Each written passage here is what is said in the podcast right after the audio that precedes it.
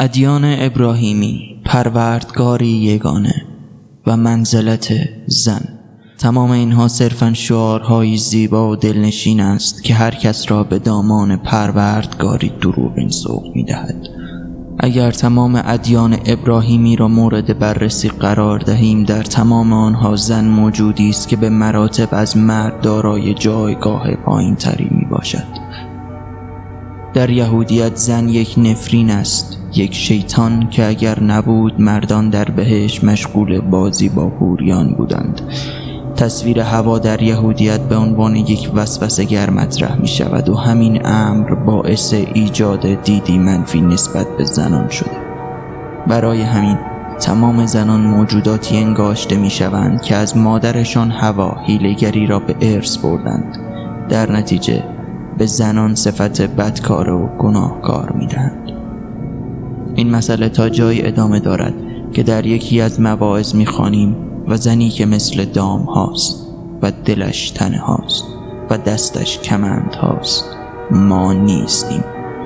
که تلختر از مرگ است و کسی که نزد خدا پسندیده است از او رهایی خواهد یافت و گناهکار گرفتار خواهد شد. همچنین در آین یهود چند لعنت برای زنان ذکر شده. بارداری لعنت اول زنان یهود است. تحمل درد زایمان دومین لعنت نامقبول بودن گواهشان سومین لعنت و تحمل بزرگ کردن فرزند چهارمین لعنت زنان است.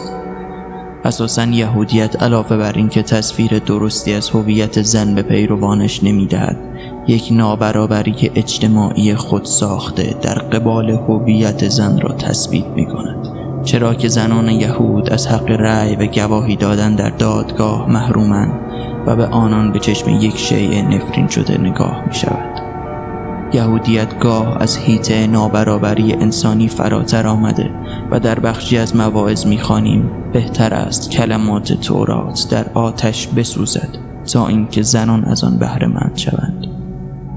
در مسیحیت نیز عقاید یهود به چشم می‌خورد. تا جایی که گناه هوا نقش اساسی در ایمان مسیحیان پیدا می کند زیرا این گونه تصور می شود که مأموریت مسیح بر زمین به علت نافرمانی هوا بوده است.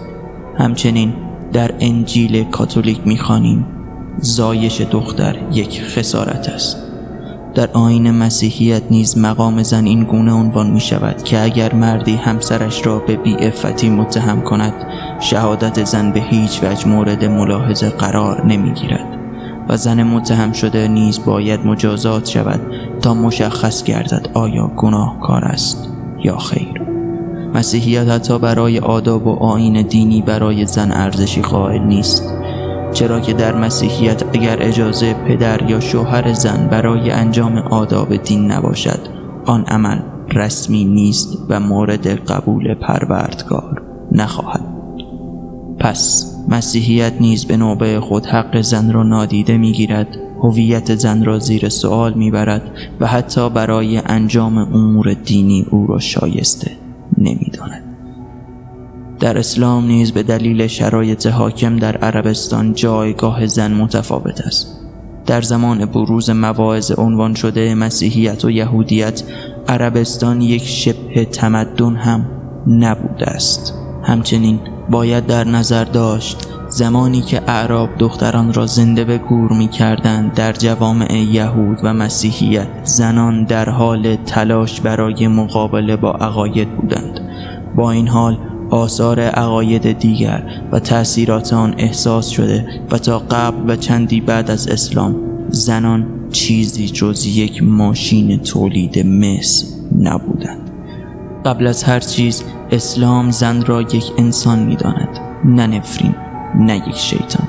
اسلام با تفاوت در عقاید یهود و مسیحیت حقوقی نسبتا برابر با مرد برای زنان قائل است. و زن را جلوگر جلال بشری پروردگار می داند. اگر صادق باشیم زنان بعد از اسلام نیز همچنان به بردگی گرفته می شدن. چه بسا اعرابی که چند کنیز و زن داشتند اما با این حال تمام آنان از حقوقی برابر از نظر انسانی برخوردار بودند و اما نکته جریان در این است که تمام ادیان ابراهیمی همچنان و همواره حتی در عصر امروز هیچ منزلت مستقلی برای زنان اجتماع خود قائل نیستند. باشد که مراقب هستی و زیست تاریخی خود باشید